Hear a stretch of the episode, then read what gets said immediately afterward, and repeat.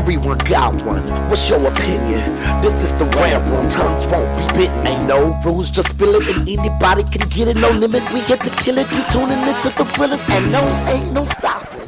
Any topic, even the random. To brand. I hope that you ready. We entering in the zone soon. We on a grown shit. Welcome to the rant room. That's it. That's all I got to say. What's up, y'all? It's your boy, Hilliard Guess. Don't be staring at me like that, Tiffany.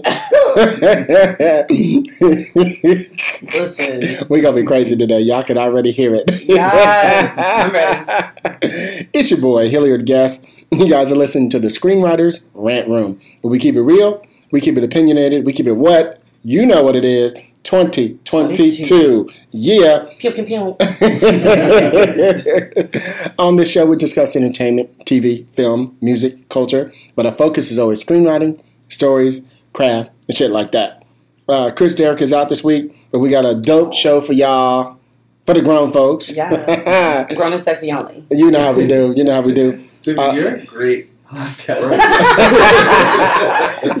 the co-host.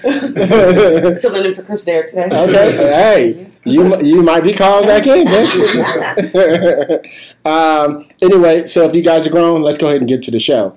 So today we got the uh, writers, everybody. Y'all know, y'all just heard the last episode, episode four fourteen, with Mike um, Gauyo and um, Jean Ali. Y'all heard it from the new show Send Help. We got all the other writers in the room. I'm gonna kill you guys' names, their last name, and then we got Tiffany. Is it Tiffany Beecham? Yep, Tiffany Beecham. Introduce yourself. Jordan Dumbroff. Joshua L. Myers. Joshua L. Myers. Mhm. He got to put the L on it. Okay, with the stank. I see him. anyway, so welcome to the show, all the writers of Send Help. You guys coming up on All Black August 11th. Yep, this week. Damn.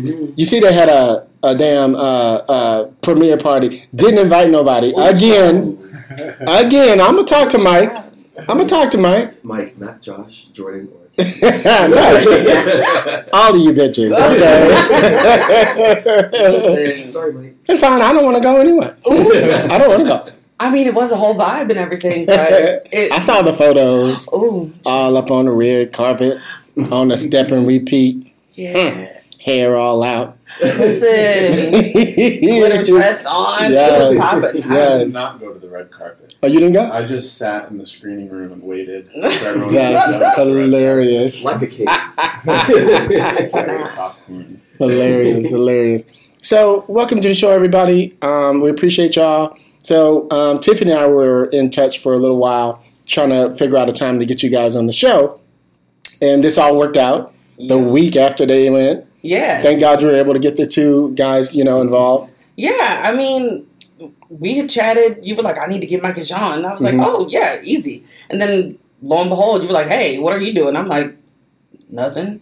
And fortunately, I was in town because I've been bouncing back and forth from Oh, I didn't know. Cleveland. Yeah. Oh, okay. So it's like literally Monday, I leave to go back to Cleveland. Oh, And so, yeah, unfortunately, these guys were like, I'm kind of down. Mhm. And yeah, I miss being in the room with them anyway. So this just feels natural. That's good. I like that. I like that. So where, so where you from? So you from? That's where you from? Yes, I'm from a suburb outside of Cleveland. Just Mhm. because if Cleveland people listen, they be like, "You ain't from Cleveland." I- I'm from a suburb. thank you.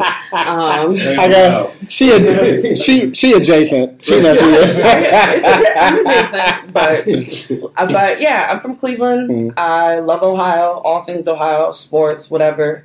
Um, yeah, How did you get into the writing game? Like, were you always writing as a kid? Like, was it was it a big thing in your city? Like, how did you get involved in that? no, as a kid, we did a lot of sports. Both my parents are college athletes. Okay, And so we played all the sports growing up softball, swimming, Mm-hmm. tennis, volleyball. Like we did a lot of things and then ended up also being college athletes, me and my sister. okay. And so What did you What did you play? um, I did track and field. Okay, Um, I did shot put, discus hammer, and javelin. Um, so we didn't get a chance she to. got them shoulders. Look at that. You know, you got Yeah. a thick, you know what I'm saying? Still thick. If you're listening, you like a thick woman, you know where I'm at. Like. She's single, thank. Um, Tiffany said, "I'll fuck you up too. Don't get it twisted." Listen, I that's what we did. We played sports, Right. but me and my sister used to like have this box that we used to entertain our godparents with like little hand puppets Oh, and okay. like put on shows, be like, oh, look at us, we're playing. and that stuff is real when you're kids. It's like parents pay attention. If your kid is playing in a box with little hand puppets, they probably like might want to be an actor. It's Yeah. like they probably are entertaining of some sort. Mhm. My sister used to have this cassette player with a little two push. You got to push the record and the play Right. at the same time. Right. That was my job. And then my sister would just talk, and I would just I would just ask her, "Is it time for me to stop it?" Right. And then I would stop it when she told me to. Interesting. She would talk about absolutely nothing. But then when she went on to like broadcast school, lo and behold, like my parents should have been shocked that she wanted to be on radio. Hmm. You know, it's like pay attention. This is what we want to do. So yeah, I eventually after grad school Wait a minute. actually no it was in grad school Mhm.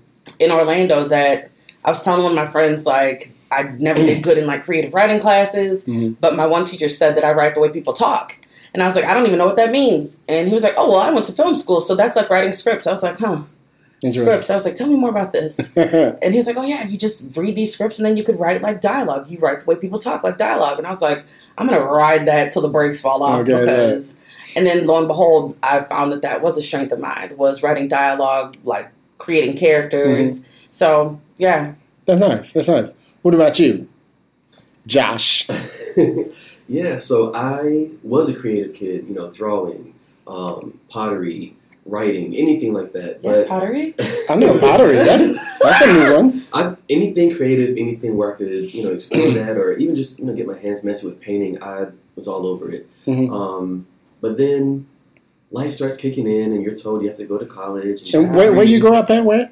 Oh, so I'm from Blythewood, South Carolina. Okay. Uh, it's basically the woods of Ain't got Columbia. ain't got no accent. Look at I wish I don't even get me started on that. I wish I had one so bad. country ass. Look at it. in spirit, not in voice. But um, but yeah. So you know, you start going on that track to get your degree, become a boring person that spends the rest of their life Child. with you know two point five kids Mhm. and miserable, and that's what I was doing. I was living in Charleston. Two um, point five kids. What the hell is that? Yeah, two point five kids, two dollars. Half a and two kid. cars. You know, Oh, I never heard of that It's before. like We the, don't the, the state. What is it? The statistics of Statistic. Mhm. yeah. we don't have that in the projects. What is that? It's like oh, a two parent household with two point five kids and 2 Mhm. dogs and two cars and so that's a school thing, right? yeah. Okay, yeah. Okay, Yeah. there you go. Okay, uh huh. I don't know where it came from. You you just say it. But um, Two point five kids. Yeah, so I went to Coastal Carolina University in Myrtle Beach. I was Okay. a public health major. Um, after graduating, moved to Charleston, South Carolina. Was working at a health insurance company, and just miserable. I Mm. was so miserable. Just sitting in that cubicle. As much as I loved, you know, calling my um, the members of the insurance company and checking in, I hated my job. I hated the people I worked with, and it was starting to show in my work. So around that time, I got reacquainted with some friends from college who were in the Charleston poetry scene, and they kind of reactivated my love of writing. But at the time, I wanted to be a novelist, so I Mhm. actually wrote a book that I never put out. Um, but my writers group were always saying, "This is very uh, like I see this when I read it. I see the words, I feel it, and you should look into screenwriting." And so that's what I did. Mm. Um, and from there, that's a whole nother story of how I uh, kind of entered the world. But um, yeah, so that was the the genesis of How long ago my was that? career. Uh, 2018, Okay. and then I moved to LA in 2019. Oh wow, you went right in. Listen, Okay, that's funny. What What about you, Jordan? Uh, just like how I got, how I got. Where you from and how you got into I'm it? from New Jersey. Mhm. Uh, I was one of those kids who like had a camera, uh, like a video camera at a young age. That's what I was asking for, and thought like movies. Yeah. Uh, and then I went to film school. oh, did you? Yeah, and I went to Emerson in Boston. Mhm. And then that is when I kind of started discovering writing because I didn't, uh, I just didn't really know how to. And then my roommate freshman year who was a screenwriting major, just started teaching me this is how you put a thought on Mhm. paper in this way. And so then, and then I took a writing class that we had to take, and I was good at it. like people were laughing at the things I was writing. I was like, oh, I could probably do this. So is comedy your thing? Uh, Should be. Yeah. I, I, I like kind of like dark stuff. I, I like the one of my friends used the term recently, traumedy, as a Ooh. genre, and I was like, I like that. I That's a that's a Like T-shirt. that. Ooh. That's cute. That's cute. well, that's Shira's words. I take credit. Uh, so I like that stuff, but I also love genre stuff and like the horror and sci-fi stuff a lot too. Uh, anyway, yeah. So I took the writing classes in college, started liking it, took a TV writing class, and was like, oh, I really like this. Mm. Uh, and then moved here. I did my last semester out here, uh, and like had an internship and started working. And every job I've had can be traced, I think, to that internship and like the people who helped me Yeah. there start Right. getting work. That's nice. Interesting. Interesting.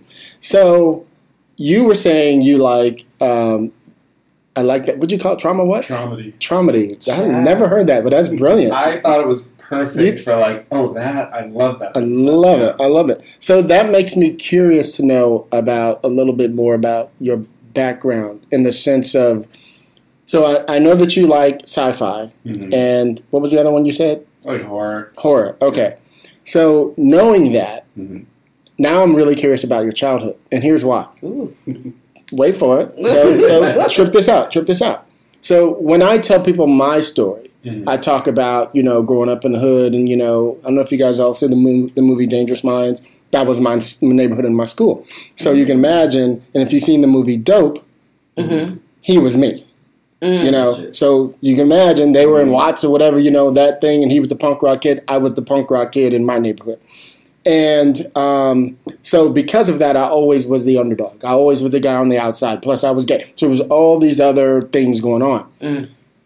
So when I started writing, I was always writing underdog stories. So I always tell you the story of why that I write underdog stories. Okay. So that's why I'm trying to get to the Mhm. fact you're drawn to trauma Mhm. is interesting. Like, hmm, what happened to him as a kid, right? It makes complete sense. You feel me? It, it makes complete sense. Exactly. So so this is for all you guys. Be sure when you talk to producers about the kind of writer you are, and you've all heard the story, you know, make sure you're able to tie in why.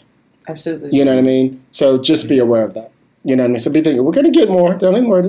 Listen. Please. Nuggets. Listen, Yeah, it- it's like I, I I'm waiting for the reveal because you asked the question and I'm waiting for Jordan to All answer. right, let's get in. I mean, I think that it's. Uh, I I haven't met anyone who doesn't have childhood traumas, Right. And and also sometimes my friends and I talk about it like it's not always a capital T trauma. Yeah. It's like little stuff that Sure. you remember, and everyone around you would be like, "Why is that affecting you?" But, Right. You know, your survival instinct kicked in in some Right. way as a kid, Truly. uh, and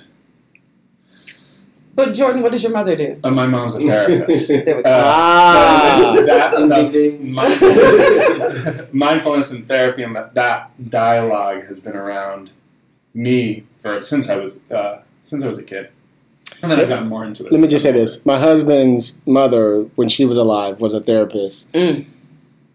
So he's got a lot of issues because all she ever did was go. So let's get to the heart of why you feel that way. And he's like, "Mom, talk to me like a mom." She didn't know how to separate the two. Oh, mm-hmm. You feel me? Yes, absolutely. Yes. Interesting. No, there, Now- was, there were some beautiful moments in the writers' room where Jordan would just he'd be sitting back, have his leg crossed, and mm-hmm. then he'd be like, "So can we? How would that da da da da da?" And I was like, "I was mm-hmm. like, you're therapizing right now." but it was like I loved it because it was so natural. It was Right. like it just oozed, and I was like, "I see you, Jordy." I think what I've been trying to do more. she calls you Jordy. That's cute. Yeah, That's Her Jordy. and my grandma. Really? both Yeah. so That's cute. There you go. Probably a couple other people. I think that instinct for me has been more recently like the going inward of like if I'm noticing something in someone else, I'm noticing it probably because I've experienced that feeling that I'm Mhm. like picking up on, and that's what I'm trying to.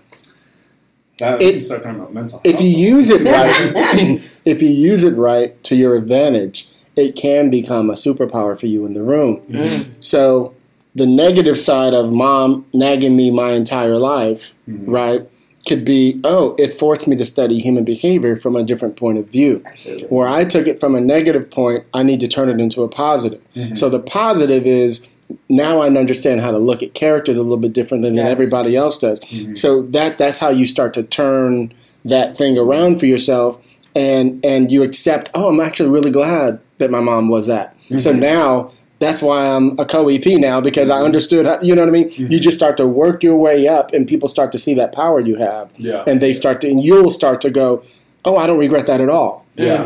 until you embrace it. So that's what I'm trying to tell you guys: embrace the negative stuff Yeah. that you thought were bad, Absolutely. and actually, it actually ends up working for you. Let me be clear here, real quick. I don't think that was bad.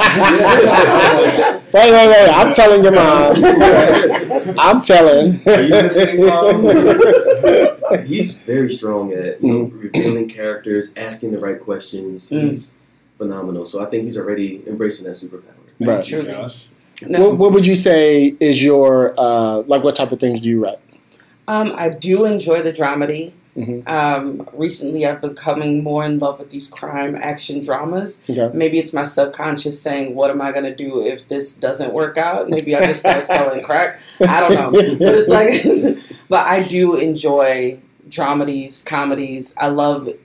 From the point of view of what? Um, That's what I'm trying to get to. Is like now I'm starting to understand him. And I'm trying to figure out yeah, what what is it that moves you at the core. Like like what is it in those particular dramas that that that grabs your attention? That, Mm. that that's what you want to write. I I love. I love villain origin stories, kind of. Okay. like where you tell me why this person became this way because they probably weren't always this way they were Correct. probably i often felt misunderstood when i was younger Now we get so i love Okay. characters that are severely misunderstood um, i think it was vampire diaries damon Mhm. he was one of the characters that was so misunderstood but he was so sacrificing at the same time that people didn't see and i was like i love that Interesting. I do. I love those characters that people are like, "Oh, they're such a bad person," but then they're like a Lead with that.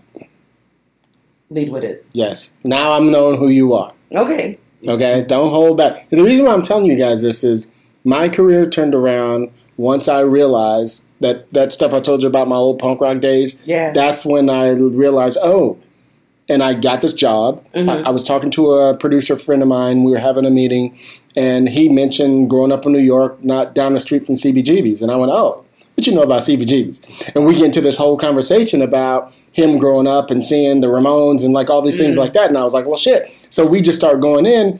Well, who got the job? Mm. You know? And he said, you need to always lead with that.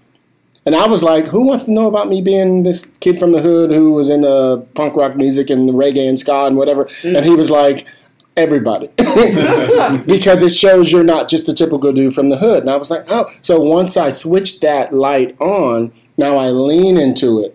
And then I realized, oh, out, out of the almost 50 scripts I've written, I was like, oh, there's a reason all of them are underdog stories. Horror, drama, sci fi, it doesn't matter what I've ever written, you see it. It's very clear. Mm. So that's why I'm trying to get to who you are Mhm. as a writer and the things that you write and why. Yeah. Because it'll it'll allow you if you decide to go in the horror and the sci-fi and the drama, why you could write them all because you still write the same themes. Mhm. You see what I mean? Mhm. What about you? Uh, I know you've been sitting there thinking I'm gonna, I'm gonna say. No, I love comedies. okay. Um, in the whole gamut, I love a good workplace comedy. You Mm. know, seeing where you take normal people and put them in an awkward space, or awkward people in a normal space. Um, and I definitely love a good dark comedy such as Fleabag or Mhm. Atlanta, Okay. um, and everything. I, I So you're a little twisted.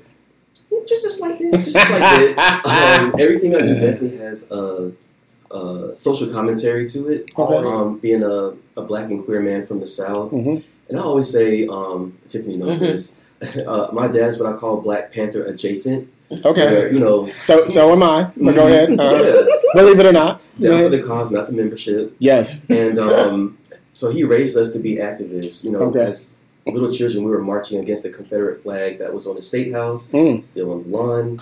But um, you know, I've been to uh, Zambia on mission trips, trying to do some undoing of the whitewashing. Oh, this is everything. fascinating. And Okay. So you know, everything I write always, even though it's comedy, hmm it still has that slant to you know just a little bit of a, a commentary in there.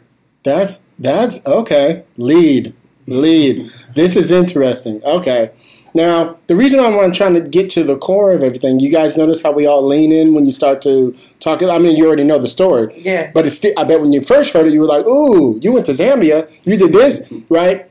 Because you got to, especially, and no offense to you, especially as people of color, we have to always lead with the fact we're not the normal people they think we are, right? True. Now you have to find your superpower Listen, show. I'm white. You can't tell.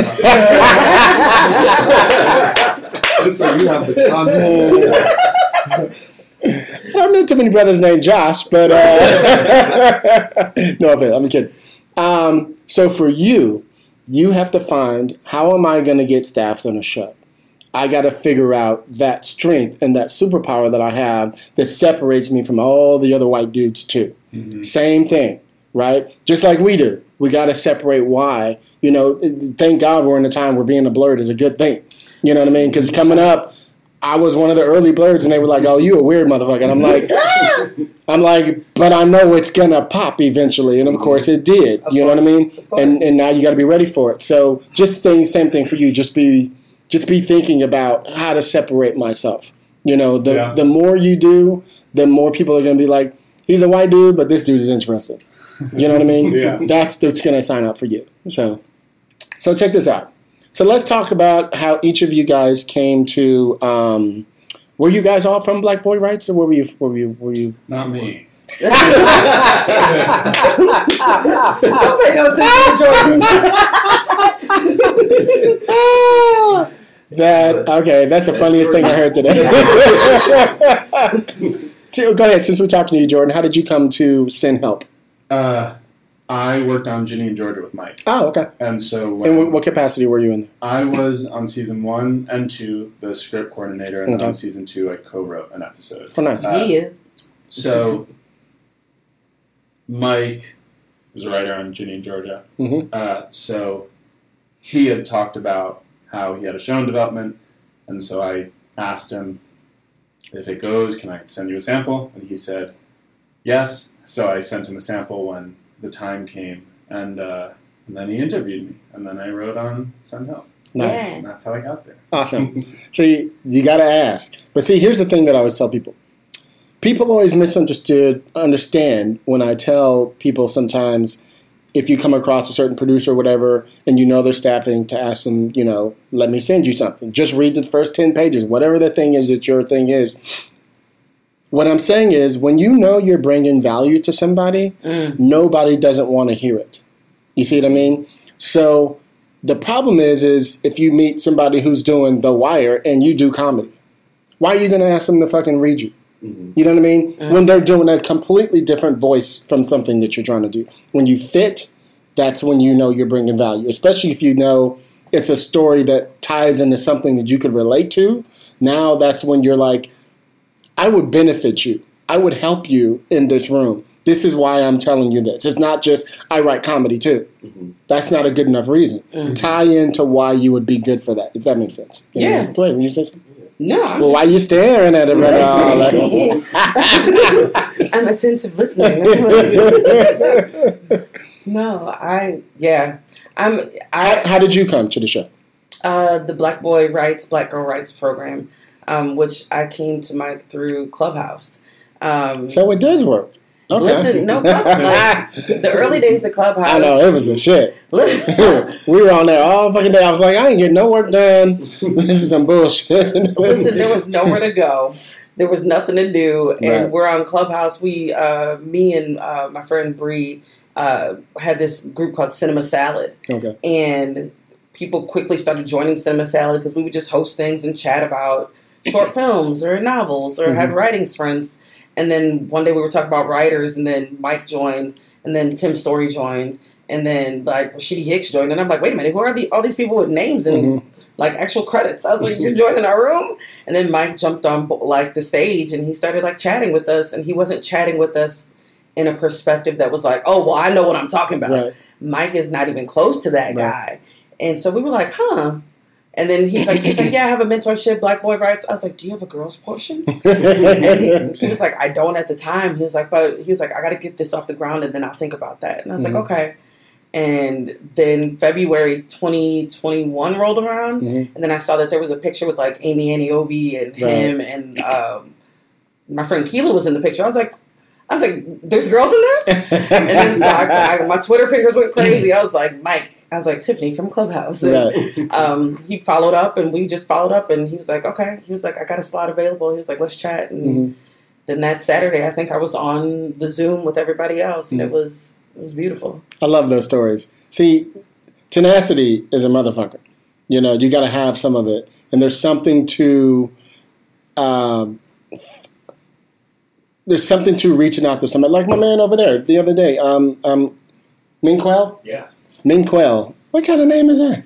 Yeah, Black folks today. See, they tried it. It's cute. It's, it's cool. Now. I respect it. is it M I N Q U E L L or some shit? That's it. See, black folks. Um, Great. That. ESPN. That's all it is. Yeah. Uh, shut up. Uh, um, fuck was I talking about? Uh, see, this would happen. when- Tenacity. Yes. People reaching out. Tenacity. Um, but there's something to that, you know, and having that thing of going, you know what, I'm going to take a chance. But again, taking a chance when you have the goods, when you know you're ready for something. Like you said, hey man, if you guys are, if you don't mind, I would love to submit myself. If you don't ask, he's going to be standing right next to you, staffing, and not even ask you to send him a script. Yeah, that was one of the, the pieces of advice I got when I first moved out here from someone, Mhm. where she was like, "Don't ask, don't get." And now, anytime I'm nervous to ask, which every time I'm asking for something, I'm usually a little nervous, Right. uh, but I'm always like, they don't know that I want this thing Mm. if I'm not It's telling them that true. I want this thing. I'm gonna tell you guys a quick story, and then we'll jump into you just a moment. So my life turned around 2017. I'd been in the indie world, you know, making all these, you know, indie projects and pilots and you know documentaries and movies and stuff. And I was like, so I had a huge, huge showrunner. You guys all know on my podcast. We did the interview, and we were over. We were just sitting talking, and I was on my way to go to Louisiana to shoot this pilot. I was about to go up north to finish this um, um, documentary I've been directing. So when you talk to me, you'd be like, "Oh, this bitch is working, right? He's got he's a beautiful office. He's on the lot. He's doing fine." They didn't realize I did this shit for four hundred thousand dollars or three, whatever, right? And so I was like, we were having this conversation. He was in the middle of staffing something that I could have wrote on, and in me, I was going, I should tell him I really want to work on that show. Mm. And I was like, nah, I can't be that dude. Right? So he gets up and he walks up. And I close the door and I sit here. Oh man, every time I tell this story, I want to start crying again. Mm. And I start bawling. And because here's what I realized oh, it was me. I'm the problem. Mm. My perception, I got to change it a little bit. Ooh. Right? It's real shit. And I was like, everybody sees me and goes, oh, he's got it made. He drives a cool car. He's got an office on the lot. He knows everybody in Hollywood. Everybody respects him, blah, blah, blah. And I was like, but I don't ask people for shit. So they don't know that I need anything. They already think I'm doing what they're doing. Mm. You know what I mean? And I was like, ah, I need to change it. So 2018 came in and I was like, the next person who comes into my office that I think I'm perfect for, I'm just going to say it. Mhm. So my friend came from the show Deadly Class and he talked about how they sold the show and how they did the pilot and all that. And when we turned the mic off, he said, I don't want to say it, but the show got picked up. And I was like, what? And I was like, fuck it. You know you need to hire me on the show. And he was like, you know, it's going to jaunt somebody for a 2nd but what value do you bring? So I said, let me just show you something. So I turned, if you guys look at the photo back there of the scooter, that's me on my vintage Vespa scooter in my whole rude boy style. And I said, your show takes place in San Francisco in the 80s. ooh. That's me, Mhm. right? In the punk rock scene, right? I've been to the Well Building. I've been to One Step Beyond. Mm. I, I know the kids. I know how they dress, how they talk, how they eat. You know what I mean? Mhm. I went down the list of all these things. It's like there's no other black person in Hollywood you're going to find who has that background. And he was like, holy shit. Like, I didn't think about that. Five minutes later, he leaves. Five minutes later, ring. You're right. I, I got to have you on the show. You know what I mean? But that was how it turned for me was me reminding him of what value I bring to the show. Mm-hmm. So then I came with confidence. I didn't come with motherfucker. I'm the best. I was like, mm-hmm. let me tell you why. Mm-hmm. You're not. You, probably don't want to hear this, but let me just explain it to you. And that just was more matter of fact. You know what I mean? And so I say that to say that whenever you lead in with how you could bring somebody some value, everybody wants to hear it. Mm. And you don't have to be nervous about it. You know what I mean? And so just remember that. If it, same thing when people come to me, and now I'm in a position to hire at the job I'm at. If you come with power, I want to hear it. If you come with a gift for me, I want to hear it. You know what I mean? So now, exactly. So talking to you, Josh, mm-hmm. Jordan, about to call you Josh, apologize. Jordan. I'm, I'm Josh. Oh, you are Josh. Y'all motherfuckers see. it's the Listen, J's. we had a lot of J's in the room. It We was did. J names do kind of fuck people up. Yeah. They, it was Yeah. Sean, It- Jordan, Josh, Justin. Just yep. Which I also have a brother named Justin. Y'all kids today. It was a lot. I was like, well, I'm Jiffany. I can't remember. Were we talking about what type of writer you are? Did we already get through that? yes. Okay. Uh, Now, how did you come to the show? Yeah, so I've actually known Mike four years now. Um, back when, you know, speaking of tenacity, I was trying to uh, network aggressively. Um, as I was trying to, you know, jump into this whole thing. Still living in South Carolina and um, luckily was able to meet Mike. And when, you know, just keeping in touch. And when he eventually needed a part time assistant, he hit me up first. But I was still living in South Carolina, so I used to do my nine to five, eat dinner, and then stay up till like three, four in the morning working with Mike from his time zone on Wow. different projects, and that eventually led to him recognizing like, oh, you know, you work hard, you do what you have to do, you're, you know, putting in the work. So when you know, fast forward a few years, he was doing Send Help. He brought me on board early as his because I was already working as his personal assistant as well, um, still part time. And so he brought me on as the showrunner's assistant slash writer's assistant, Okay. which then, you know, snowballed into getting a co-write and filming picked up. I became um, associate producer Oh, wow. and That's a big jump. yeah, so I go, how many jobs you got in mind? Look at Listen, I- I want them all. you. That's good. I like to hear that. So that tells me a lot about you, that you were able to do that that quick. Because that's only, I think it was less than a year, you know, if I recall, a year and a half or whatever it was. But that that timing of that, and you moved up to that. That's really good. Interesting. Mhm. Hmm. Thank you kindly. Mm-hmm. Mm-hmm. Mm-hmm. But you know, like you said, you just have to ask because coming from the south, you don't ask, you know, for anything. That's that's not polite. No. You know, that's not what people who sit on the porch and drink sweet tea do. But um, Listen, but when you want something, you go for it. Here's something I tell black folks all the time, and this applies to you, applies to you the same thing. We have a lot of superstitious isms, bullshit Mhm. that we do in our culture, Woo. and that's one of them. Like, because I always say this, and you probably have heard me say this on the show. If you're the type of person who doesn't want people to know shit about you, or your your trauma that has happened to you in your life, Mhm. The writers' room is not for you Mm.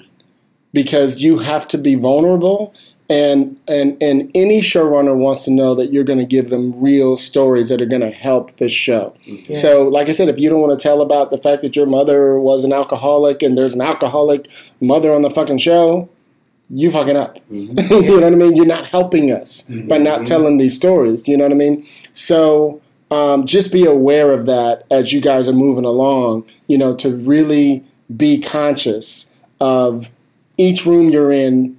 Like I said, how you bring the value, and how you bring the value is having that superpower mm-hmm. of something that ties in. So as you guys start to get meetings with other producers for other shows, be thinking about when you go on those meetings, like you guys all had to meet for this. Some of you guys already knew them. You have to be thinking about how do I bring value to that show. Mm-hmm. You know what I mean? So sometimes it's through a character. yeah, You know, you'd be like, you know what? When I read the script, the character of Sophie reminds me of my sister. Mm-hmm. As soon as you say it reminds me of my sister, I already go, they got 50 more stories. Mm-hmm. oh yeah, You see what I mean? It's little things like that, especially somebody who's been doing this for a long they could they could tell yeah. talking to you that you have more stories to tell. But if you like, I don't want to say, don't even do this. You know what I mean? Mm-hmm. For sure. Ooh. yeah, the in the Send Help room was very while it's comedic and there's Mm-hmm. comedy, but there were lots of moments where it was dark in there. I was like, it's dark in here, guys. I was like, I was like, I was like, Jordan, start therapizing. We need some help. Like, I like the moments you're talking about in rooms where I've been vulnerable and where other people are like, yes, you know, here's why I'm pitching this idea. Right. Like, here's my point of view from the lived experience Right. of it. Uh, I, I think those are great And, moments. and and every room is completely different. like when I'm in rooms, that's how I pitch. I don't just go, oh, I got a pitch for Jordan's character. I go, I got a pitch for Jordan's character. Let me tell you something. When I was six, there was this thing that happened to me. Mhm. I always bring it back to my childhood. There's something about that area that makes you know I have more things to tell you, and it makes you curious. It makes you lean in. You know, it doesn't mean you have to go on, on a whole soliloquy. You know, sol- soliloquy is that what it is? soliloquy. That's what I said. Uh, we don't have that in the project. Uh, we just talk shit. You know what I'm saying? Um, shut up. um, but you don't have to go off on a whole tangent on the whole thing. But if you could just, t- Child. I can't fuck with y'all today. You're bringing them jinx in here. Uh, um, shut up. Y'all got me fucking up my shit. So, but but if you can if you can if you could bring that out of your pitch and make it concise, Mhm. so that you bring up something from the past or something that's similar to something Mhm. and tie it into the story. So I'll tell you, oh, when I was six, there was this thing what happened like this, and I remember how my mom blah blah blah blah blah. What if Jordan's character Mhm. did a version of that where they're driving a car and they do such and such and such and such? Yeah. You see what I mean? Now you've seen the visual piece I gave you, and it puts in your imagination what it could be with that character. You know what I mean? It's just a short little. I don't go on a long three minutes. Some people be pitching for three minutes. Listen, it's like it's, I, that I'm working on like being more concise. Yeah. Because sometimes I'm like, oh, it smells like cotton candy. I'm like, oh, and then and Backstreet Boys was playing in the background. you know, it was it was all misty and hot outside. you know? Yeah, stupid. It's like, and then just being like, actually, they got on Ferris wheels. is what the point is. You know? It's like so. exactly. But no, I I appreciate that. That's nice. So look, you guys have me on the show. You guys have me on the show. You guys are on the show. Here's your opportunity if you guys want to ask any questions. You want to. You guys have any curiosities about things going forward? Um, advice. You know, whatever you guys want to know. I'm an open book, as I was telling you guys when we first started. Um, same thing for you, Minquel. You could jump in every once in a while if you have anything. Huh? Okay. Give a good thumbs up. okay, I, ca- I can't see him. I can't see him. He over there. There was a thumbs There you go. There you go. um, so this is your opportunity. If you guys have any anything you want to go ahead. One thing that comes to my mind is in terms of transitioning to that like full time staff writer job, right? Like, There is no Uh, full time. well, like the twenty or 20, 20 weeks. now, Yeah, like exactly. that staff writer job, Right. Uh, I don't know about like your guys' perspective, but that's kind of what I'm thinking about more, and like your thoughts on transitioning to that job and like advice that comes to mind. Um, the only difference that you guys are going to experience, and you know this from having been in Ginny and Georgia, Georgia. You know, I don't know if you know Deb Fisher was my neighbor, by the way. Oh, I didn't know Yeah, that. she's like my big sis. Um.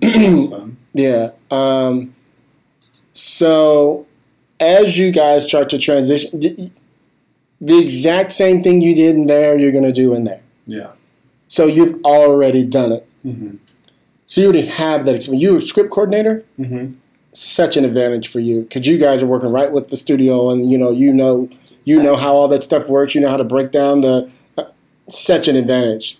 I would probably hire a script coordinator over a writer who's just okay Mm-hmm. than I would over you.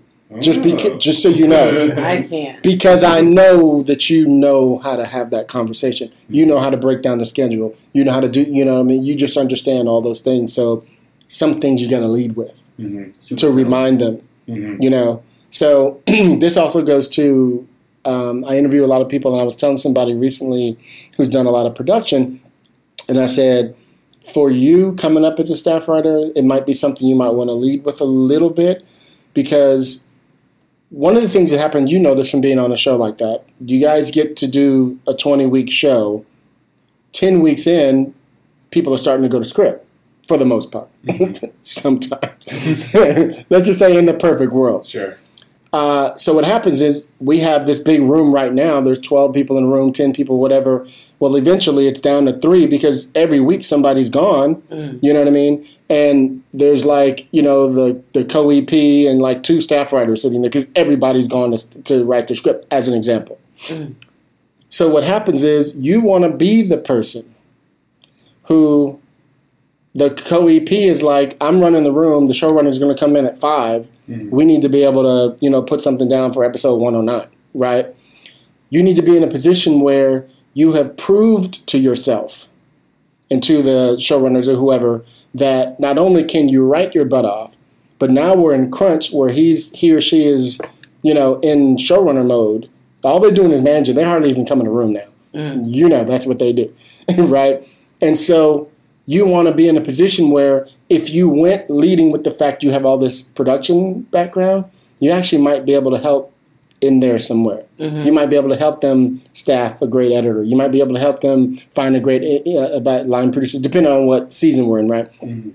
And so if you lead with that, you'll be an advantage, right? Because the co-EP might too, be too busy having to run the room where they can't fly to Vancouver to do the show, mm. But you could. You know, Yeah. and you'd be surprised. People are like, "Oh, well, they'll never send a staff writer," depending on what your background is. Yeah. Mm-hmm. You know, and I'm only saying this because I know I have some other friends who have strong post backgrounds, for example, you know, whatever. So they could be advantaged to send them the post and let them be there for three months and they're only staff writer. You know what I mean? It happens. But if you have that experience, knowing you come from film school, you know what I mean? Just lead with certain things that you think you could help with. You know, I know you guys already have your copies, whatever. You know, writing is what I do. But if you need help there, I'm here. Yeah. It's just a throw out. You're not going deep in uh, here's how I can. It's just like just in case, just letting you know I have this experience. Here's another power I can help you with. You know what I mean? Yeah. So be thinking about that. Yeah. Okay. Don't. I think my thought that I'm having now is more so towards um, the rise in the VOD world. Um, the videos on demand. It's like we just saw the article that Netflix is going to introduce what commercials, and We ain't never going to introduce commercials. Mm-hmm. and it's like I think if Netflix didn't make that pivot, the same thing that happened to Blockbuster was about to happen to Netflix. Mm. um, which is they were going to get kind of aged out Right. um, because VOD is killing it, and independent producers, especially in the freelance feature space, like they're figuring out how to monetize quickly. Yeah. and I love that for us. Um, I'm just curious, what does that look like for series though in the like video on demand world? Like a series A is going to be way more expensive. To shoot. Like there's people out here shooting fifteen thousand and forty thousand dollar features, making Yeah. them look great. Yep. But I've done that. I know exactly what you're talking about. listen, and it's like, and in the world of series, it's the- it's going to be way more expensive than that. So I'm just I'm just curious, like, what is this pivot that's happening right now? Um, yeah, I think uh, I think the pivot is it, we're always in a pivot. That's Yeah. the thing people don't realize. It may feel like the it's like a two or three year cycle. Yeah. Really, you know, it's like I remember, you know, after George Floyd, a lot of us. I don't know if you guys know, I'm the co-chair of the Committee of Black Writers at the Writers Guild, Mm. and we had this big thing about is this just a phase where all of a sudden Hollywood's like, ooh, black people, you know? And I was like, let's give it two or three years and see if they're still hot on us. Because they'll be hot on us for a minute and be like, yeah, that's UPN. you know what I mean? literally. In a, in a minute. So so so that's why I'm saying you got to see how the cycle goes. The, as far as those VOD goes, I mean, I, I don't think they're going anywhere particular as far as like disappearing away. I think it's producers have found another way to make money and to compete against what was going on with movie theaters. Mm. Remember, people are going back to the movie theater again. So Yeah. how is that going to affect VOD? yeah, So you have that whole thing going on where it's going to be, um, if the Rona gets bad again, which it is in certain areas, it was like three weeks ago, it was horrible here. You know what I mean? So that could cause people not to go to the movies again, and that's why VOD is hot. Yeah. Now, the other rumor is we're going to be dealing with this Rona for the next probably 10, 20 years. You know, you're going to see people with masks on for years. This isn't going to stop. You know what I mean? So that means VOD is probably going to last for a little while, you know, if Yeah. that's the case. Because we all know people who are like, I ain't going outside. Still, you know what I mean? And then you have people who are like, I don't give a fuck. You know, it's just a cold or whatever the you know whatever the theory is for them. And so um, I think that it's something that's here to stay. How it's going to work for TV shows is going to be. I think they're still trying to figure it out. True. You know what I mean? But if you have a budget, remember you could make a movie right now or a TV series yourself as a web series and put it on VOD. Yeah. You know, you just have to have the capacity to do it. Yeah. you know? So that's not nothing new or anything hard to do. It's just about how do you monetize that? How do you get people's eyes on it? You know? How do you get to probably bring in a pr person? You know something to get people to view it so that you can make your money back because nobody's going to give you $300000 to go shoot something if they're not going to make their $300000 back Right. you know what i mean you going to say something I don't think oh so. okay I was listening. go ahead So I was wondering. Um, I uh, got representation this year. Awesome. do you mind me asking who you're with uh, Culture Creative. okay Um, and so I was wondering, being in a space where it's kind of like you're now trying to build up your arsenal of samples, get those general meetings, build Mhm. relationships, so you can get your foot in the door of the first staffing job. Just any tips or advice, or people in that space of again just trying to make those connections, trying to get those generals, trying to you know get that first gig. Well, let me just ask you this. Um, so you got with them earlier this year, you said? Yeah, a few months ago. Okay. Have they been getting you some meetings? Are you have you been going out? Yeah, I've had some meetings. Okay. All right. Um, no, that's fine. That's fine. It's this is Hollywood. hmm And remember, there's a lot of people to see. hmm So even even when you sign with somebody, even that could be like, you know, I had one meeting this month. hmm You know, and that's very typical. Yeah. You know, um, um, I still, until I took this job 13 weeks ago, still would get my own meetings. You know, and I'm with fucking UJ. You know what I mean? Don't make no difference. It's, you, you're gonna be getting them, getting them your entire life. hmm You know, you probably got Send Help by yourself. You know what I mean? All of you. You know, Yeah. and so you're going to continue to do that. The advantage of having your reps is so that they make sure you make more money Mhm. and so that you're taken care of and so that you get your pension and health and all that stuff like that. That's that's the goal Mhm. for you. That's why I always I always say I'm jumping just a little bit. This is why I always tell writers you're going to be booking jobs by yourself like you guys already just did, Mhm. right? If you have a rep, when you book it, give them their 10%. A lot of people are like, "Oh, well, they didn't do the job for me." It'll come back to you Mm. Hopefully, it doesn't always. Ninety-nine percent of the time, you hope it does. Here's what I mean: your rep needs ammunition Yeah. to sell you on the next thing, hmm and while you're hot on a show, is when they could be selling you for the next thing. And the next thing could be an assignment. The next thing could be, you know, a pitch, you know, with like my company, for example. You know what I mean? The next thing could be something in that type of a world. Yeah. But they need to be able to go, oh, he's on, she's on such and such a show right now. Yep. They'll be done in 14 weeks. You know, they'll be able to do such and such with you. There's something to know that you are hot on something now that helps you sell the next thing. Yeah. So for you to be too be too worried about giving them ten percent is actually, in my opinion, some writers would be like, "Oh, I wouldn't even, I wouldn't give them shit." hmm I know from experience back in the day when you were able to go into your agent's office, and I always use this as an example. Back when I was an actor, I would go into my agent's office or my manager's office, and I'd be in there, shut up. Back when we had headshots, doing headshots with them and stuff and organizing stuff like just some fucking assistant. And sure enough, my ass sitting there would be like, "Oh, do you want to go on this audition?" Just because I was in the room. Mhm. That's what it's the same theory, Mhm. right? Is you're in their face and you're doing something for them. You be now if you give them ten percent of a job that you just did, and now puts you on the mark in their books, in their system that you are making the company money Mm. instead of just being that writer that they represent. See what I mean? Yeah. People don't understand. You, you got to put your business hat on, right? It's not just about always making so much money. Yeah. It's about preparing to make more money. You know what I mean? So just be thinking about, I don't know if I fucking answer your question, but welcome to the rant room. I cannot. Did that make a little oh, sense? Oh yeah, for sure. Okay. For sure, for Were you talking about also because this was something that was crossing my mind as you're asking your question about like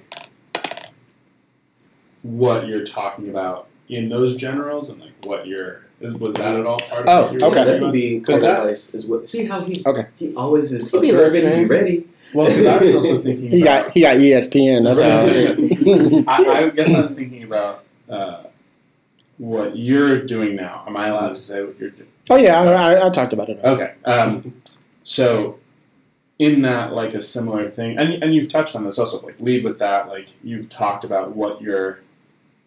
When I'm guessing when you're in a meeting, what you're picking up on. Correct. And I think when you were talking, I was wondering like, what else are you picking up on? like, what are you? Like, Yeah, What are the flags you're looking for? everything. Um, I want to know who you are. You know, Mm. I really do. And, and you got to remember, most of us, especially at my new job. I mean, I even at my Hill Dog Productions, I was having ten meetings a week. Mm-hmm. Now I'm doing them a day.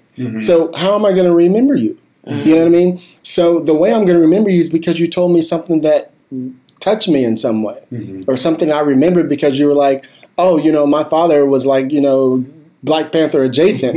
Now I grew up in East Palo Alto, which is down by Oakland, Mhm. so half my neighborhood was full of ex Panthers. Mm. You know what I mean? I had the Panthers on my wall. you know what I mean? Like like they were fucking the Beatles or something. And I'm not exaggerating. I got pictures of it. You know, I'm being real. And so that tied me into you immediately just because of that. I'm not going to forget that image. You see what I mean? But if you don't want to tell that side of the story Mm. because you're so worried about something, you're going to be like, I think I talked to somebody named Jordan today. I Yeah. don't know. You know what I mean? Mhm. Bring me back. Yeah. You know, give me something that I could remember, Mhm. especially if you know my show, or, or for example, let's say you had a meeting with me for uh, Blue Monday. You know, we like underdog stories. You might want to tell me one. Mm. You know what I mean? In your way, no, without going. I know you like underdog stories. Here's one. No, Yeah. just be like, just tell me your truth Yeah. and how that ties into why you like underdog stories. You know what I mean? Yeah. And that's the key. And I'm always telling writers, you know, you got to find ways without being on the nose. Mhm. You know, about here's why I'm the perfect person for you. Yeah. Like I said, even when I, when I when I went on the thing, I said, let me explain to you my why. It wasn't like here's why I'm the perfect person. I was like, I know this is crazy, right? I'm Yeah. just blatantly saying you got to hire me on the show, but let me explain to you why. You know what I mean? And when I told him my why, it was from the heart. You know what I mean? I had receipts. you know what I'm saying? So that helps you. You know, does that make sense? Yeah. Yeah. Okay. Yeah. It reminds me of something that you guys talked about last week Mhm. about like when On it the episode with Mike Yeah. and Jean, it's like you guys- episode 414. it's like you guys were talking about actors mainly, Right. um, and how going to the auditions and how you're just going to kill it and be memorable. Right. And it's like I feel like the same thing is happening with these general meetings that we're taking now. It's like because I took one Friday, Mhm. um, didn't get it, the gig, but I was like, but I feel like he still remembers me. yeah, that's the It's key. like I feel like they all of them still remember me. It's like even if I wasn't good for that, he was like, "We'll definitely keep you in mind for other things." Yeah. And it's like cool. Um, it's like that would have been nice to have that, but There'll, like there'll be more. there will always be more. Every every job you think you really should have gotten that you don't get, yep. you're gonna get another one. Mhm. You know, it's it's funny, and that that's what I'm trying to always- always tell. What happens is you get to a point where you're struggling, Yeah. right, and then it becomes more of a need. Yeah. you know, to get it, as opposed to n- wanting it or needing it because it's like, now this I would truly kill. It becomes, I need this job. I really need this job. you know what I mean? It becomes, shut up, girl. You're going to sing the song for us anyway, so you're going to sing us out in a minute. I can't. Uh, yes, you will. We believe in you. Jordan, go to hell. Listen. I just want to watch and laugh. I cannot. uh-huh. Hmm. She knows she one of them clock sisters. Um, I. I can't sing. and then belts it out. No, the clock system that's in the background, like in the back pew of the church. We're not in the front, like please. But yeah, I, I hear you loud and clear. There will always be more jobs, Always. and it's you know, but as we're first kind of like making our rounds as like newly like fresh off of being staffed, it's like it feels urgent, Yeah. you know, and it's like how do I like there, there is a window. yeah. There's truly. Sorry, I'm just going to finish with that. I apologize. No, it just it just feels urgent right now. It's Yeah. like, okay, well, our show's getting ready to air. It's going to be on for basically seven weeks. Yeah. It's like so. This is the hot seven. Is This is the up. hot. This is this. This is the window that I'm talking about. Mhm. This is when actually it's when you're staffed. Mhm. You should be trying to like squeeze those meetings in like in the evening or whatever. You guys get finished with the room. Yeah, Also, if you can, because sometimes you got homework to do. Um, um, but also during this time while it's on. So this is when y'all need to be on Twitter and going, "Hey, everybody, you know, check out our show." Uh, for all you showrunners, this is what I tell my mentees all the time. You could say this, all you showrunners, you know, I'm I'm available again. You know what I mean? You start to let them know what you want, and you'll be surprised. Somebody will be like, "Oh, and she and remember, I, you guys gotta have in the bio who you are, what type of writer you are. Mm. Tell us. Don't just be like, you know." And I'm gonna I'm gonna say this. Uh-oh. Y'all ain't gonna like it. Uh oh, Fuck it. I'm gonna say it. Shut up. coming for me already. no, I'm I'm coming from whoever didn't do this shit. Uh So It's me. oh. I'm clenching. I don't know. this is for all you Twitter, Instagram, Pinterest, whatever the hell you on. You kids today. Ooh, All you bitches under 30. that's not me. all you bitches under 40. Shut up. Shut up.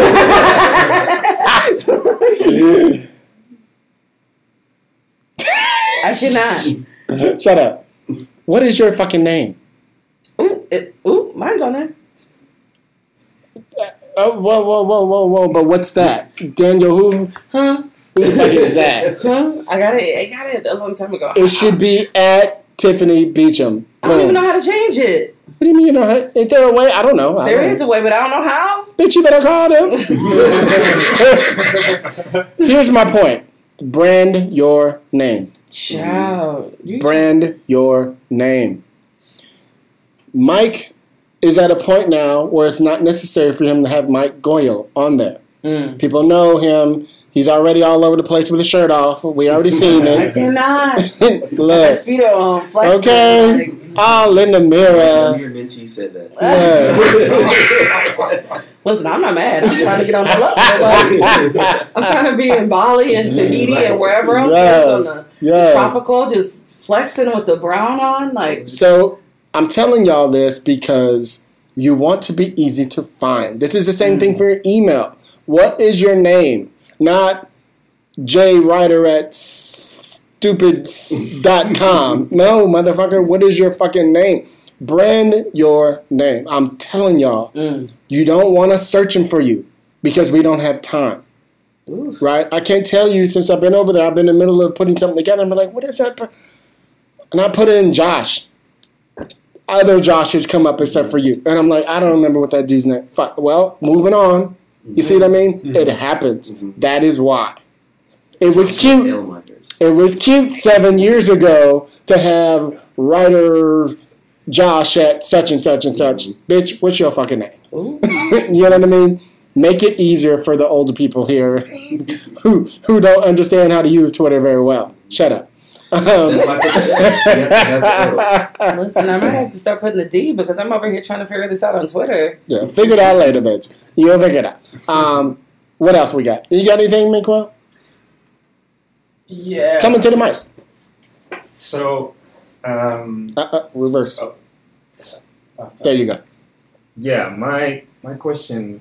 Um, Tell them your name, by the way. oh, this is Minquel Ramon. Uh, Minquel. Okay. Yeah. Uh, my question is like, when you are preparing your samples, like for your next meetings and stuff like that, how crucial is it to kind of pair your samples with, like you were saying, the, I guess your story, the thing that you lead with. So this goes back to what I was talking about. This goes back to what I was talking about. Knowing who you are as a writer, and what are the type of things that you write.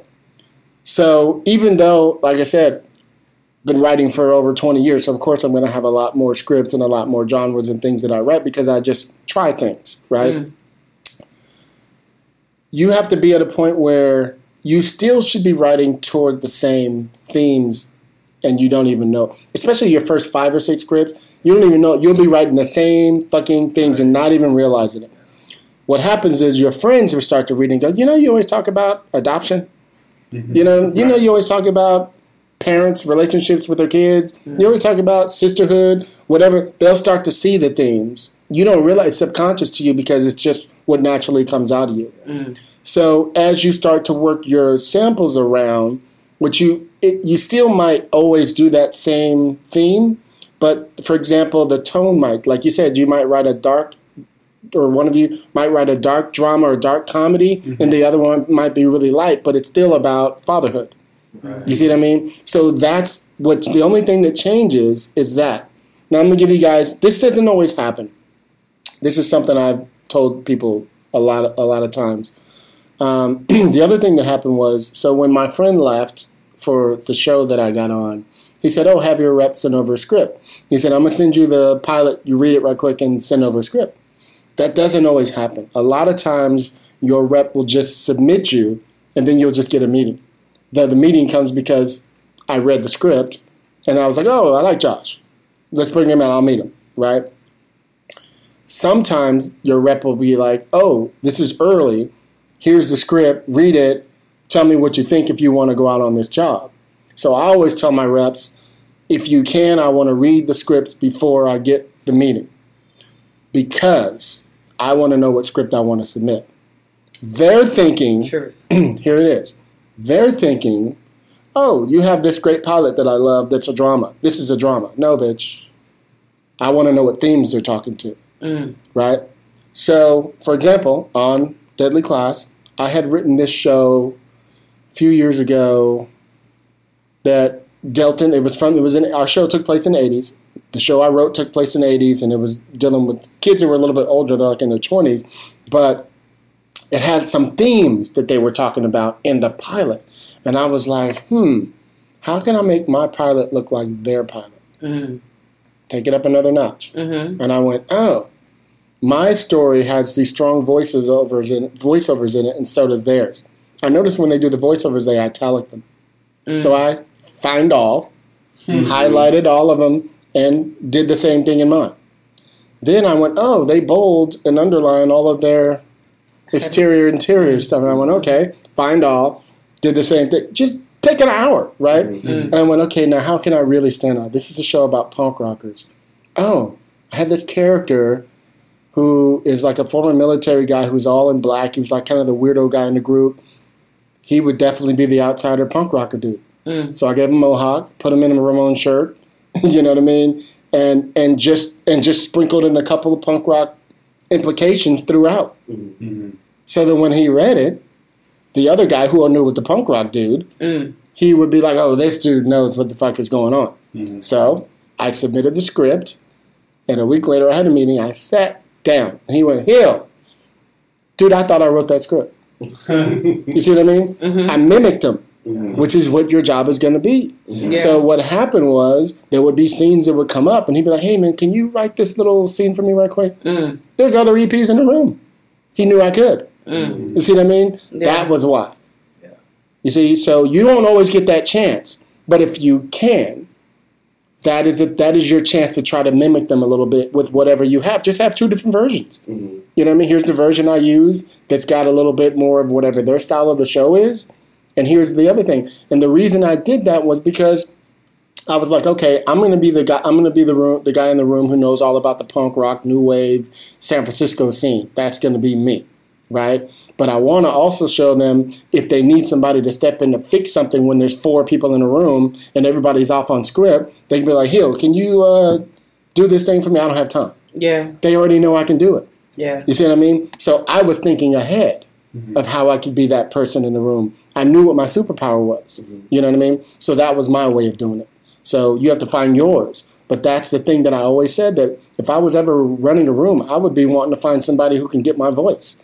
You know, somebody I know who I could throw the the the the, the reins to when I didn't have time. Mm-hmm. You know what I mean? Because you, guys know when you're on the show, the showrunner is managing. Mm-hmm. Nine times out of the co-EP is running the rooms most of the time, depending on the show, and so you don't have the time. So, but it'd be nice to have when there's a few of us left in the room and everybody's off on script. I can go, yo, Josh, can you, you know, can you start Act One for me? You know what I mean on this one thing. You know, do the outline, whatever it is. You at least get to the point where you can trust that they can because you've already seen that they that they mimic you. Yeah. You know, that was my thing that I I always thought. You know, and it and it worked for me. So, that makes sense. Yeah, for sure. Awesome. Yeah, thank you. Anything else? That was nice. Was it? That was good. Yeah. Oh, okay. That's good. That's good. That's what I'm here for. Anything else, Minquel, you were thinking about? Mean Quell. Mean. Yeah. Is it like Miguel but with mink instead? Yeah. It's Okay. exactly that. Um, while we have this, go ahead. You keep thinking about it. While we have this this downtime going on, um, so you guys are dropping August 11th. Yep. Send help. Yep. Y'all just had the big premiere that I wasn't invited to. Ooh, Um, I said it. We actually all talked about it. We were like, Thank God. I know. He'd have been all on a red carpet, shirt off and shit. Oh. Yeah, they showed the first two episodes. oh, the first two. Good. Yeah, and uh, me and actually me and Jordan co-wrote episode 103 together. Oh, good. So that's why I feel like I know Jordan a lot. Yeah, yeah. Y'all had to spend some time together, I'm sure. Yeah, yes. and um, this, I feel like I wish that something that I knew before joining a writer's room was how collaborative writing actually is. Mhm. Um, you know, because you spend so many years like alone writing scripts, and then you take notes or don't take notes from your friends. But then when you're in the room, it's like, no, you you gotta take these notes Right. and it's like it's something that I wish I knew sooner. Right. But Mhm. yeah, so but once we started like taking notes, and Jordan is like Jordan and Josh, like I, being in the room with them is just fantastic Nice. because they were not afraid to talk, Mhm. and we're we're always ready, and I appreciate that. So shout out to showrunners that are listening. We be ready. What's interesting is I feel so nervous. I said to you Yeah. earlier before I got in, like, I'm like, I'm nervous sitting in front of this microphone and not having done this. But in that situation, I'm like, I'm just fucking. It wasn't bad. It wasn't bad though, was it? No, it wasn't. This See? you you're good. At, you're good at this. It's like you've done 415, it's like you've done 415 to 430 episodes of of this podcast. yeah, this will be dropping tomorrow. yeah. Episode 415. Wow, that's a good number. I'm about to play that on the lotto. Okay, we'll play it. Uh-huh. Don't forget my 10%, girl. That's all I'm saying. I got you. You gotta pay that ten percent. You know? my pimp fees, girl. oh my goodness! Yeah, we're really excited for it to premiere. Um, you know, it's going to be, I believe, all of our first episodes of television. Yeah. Yeah. You It's know, huge. About that too. Yeah. But um, oh, you did two episodes? Well, no, because Well- he's talking about the. Oh, the other. Georgia. George, George Yeah. Jenny, and George. That's right. pew, pew. but you know, it was just such a, as you were talking about, such a wonderfully collaborative experience where you're so used to sitting in a room by yourself and just typing, typing, typing, typing, and type. it. And you feel like it's good. But then Mhm. once you're in the room with everybody, it's like, all right, she brought something I never would have thought of. He had a pitch that I have no idea where it came from, but it is the funniest thing ever, and we have to have it. And so, you know, just having all of those moments, and you know, we made some great, some great television together. So let me, let me, um, go ahead. No, I was gonna say I, I agree. I feel very good about the product that's coming. Mhm. Um, not only does it look good, but the story is very dense and thick. Mhm. And I'm thankful that Jean and Mike saw us fit. And um, I really love that like there's women characters that are like doing things. They got I, agency. Ooh, hmm I like that. That's important. Um, what was I going to ask you? Uh, oh, so now you guys have been in, you've been in the room before, but now you guys have been in the room. Have you have you have you adjusted your scripts a little bit that you've already pre-written? Because what I mean is now you start to see like how they break down the show and you know structure and whatnot. Did it make you go, oh, I need might want to rework this script or story? Has it made you do that a little bit? For sure. Yeah. You know, you have your you write your samples, whether you write it as just a sample or something that you feel is something that's sellable someday, but you go back and you think, all right, I can do this dialogue differently. I can get rid of this scene. And does the joke that you set up in a teaser pay off by the last scene? Right. You, you know, you start connecting all those pieces and You track it. Yeah, you know, Mhm. Mike would always say, you know, what's the connective tissue? What's the Mm. emotionality? The emotion. that was Mike all day. He's like, he's like, but what's the emotion of the scene? Mhm. But what's the emotion of this moment that's happening right now? Mhm. That was Mike. all It's day. important. Yeah. It's important because sometimes you you a lot of us just write plot. Yeah. And we don't realize as good as the plot sounds, you're not keeping us involved because we don't care about there's no emotion attached. You know what I mean? So Yeah. interesting, interesting. Were you about to say something? I always feel like because I worked in a couple rooms, and I always feel like my on like the support staff side, and I always think when my writing outside of the room, kind of to what you're saying, I think is always I'm always more on it and more improved because I'm in there all day, even if I'm just listening to writers talk Right. and they're talking about the emotionality and they're realizing like, oh, this is this is slow. Let's pull this up and and uh, I think what I take a lot from it is like the freedom to be like, this is not set in stone. Like Right. this is not precious. I'm just gonna try something else and see if I like it. And like Mhm. just tell the strongest story I can. The, re- the reason I asked you guys all, because I don't know if you guys have heard me ever say this before, those of you who listen to my show, but so here's an example. This is before I got my new job that I'm doing now. So I would come here, I'd get up in the morning, make my shake, go to the gym, and I'd get here by 11.30, 12 o'clock. But it's late. So my husband wants to stay up late. So shut up. now I'm up early, bitch. Um, anyway, so and I get here 11:30, 12. I set my alarm to 45 minutes, and I have I pull up the script I'm working on, the outline for the next script I'm working on, and then I have this whole file with all of my 40 something scripts, and I'll just randomly pick one, Mm. and I'll pull it up, and I'll minimize it, and then I'll start. My alarm goes off, and then I'll work out for 10 minutes just to change my mindset. Part of the reason is I do a lot of different genres. So I need to change the tone of something that I'm doing. So I'll put on some music that goes with the next thing I'm working on, do my exercises, and go into that thing. 45 minutes. And how And long then- do this for? Um, Just till like six. I, I have like a five or six hour window. Mm. This is seven days a week, by the way Mm. no jive. And so going the reason I asked you guys that question about did you guys after doing the room go back to your stuff, here's why. Who you are now is not who you were last year, Period. right? So same thing for you. You have been on these shows, you've watched Deb, you've watched Mike and John, you're like, oh, I've learned this from this group and this from this group. Mhm. I wrote that script three years ago. I probably need to go back and add some new things to it now Yes. because I'm a little different writer. Yeah. So that's what I'm doing. Yeah. I'm going back and going, oh, I come at scripts a little differently. I like to I like to start on the active movement, Mhm. right? Oh, and my transitions are written like this now. Oh, I might bold the the the slug lines now, or maybe I don't. Whatever the style is, Yeah. I'll just go back and give it more of me now. Yeah. You know what I mean? So, and the, here's the reason why. You will be meeting producers and other writers your entire lives. The worst thing in the world to do is to meet somebody who's in the middle of, oh, I got this thing I'm working on, and you're like, oh, I love that. I got a perfect thing. I'm gonna need like two weeks to go back to. Mm. This is why. Mhm. You always want to be as current as possible to go, I could send this to you today. Mhm. you know, at least by tomorrow. You know what I mean? Something. You want to be up on it. Yeah. So that's why something you wrote years ago, pull that motherfucker up, especially if you think it still has legs, Mhm. you know? Not the one you're like, oh, that's just a piece of shit. I just wrote it, whatever. that's different. But if there's something in there that you like, and the reason, I've also said this, the reason I have so many scripts, some of those scripts are versions of scripts. Mhm. So one might be, for example, I have this detective show that I wrote 15 years ago.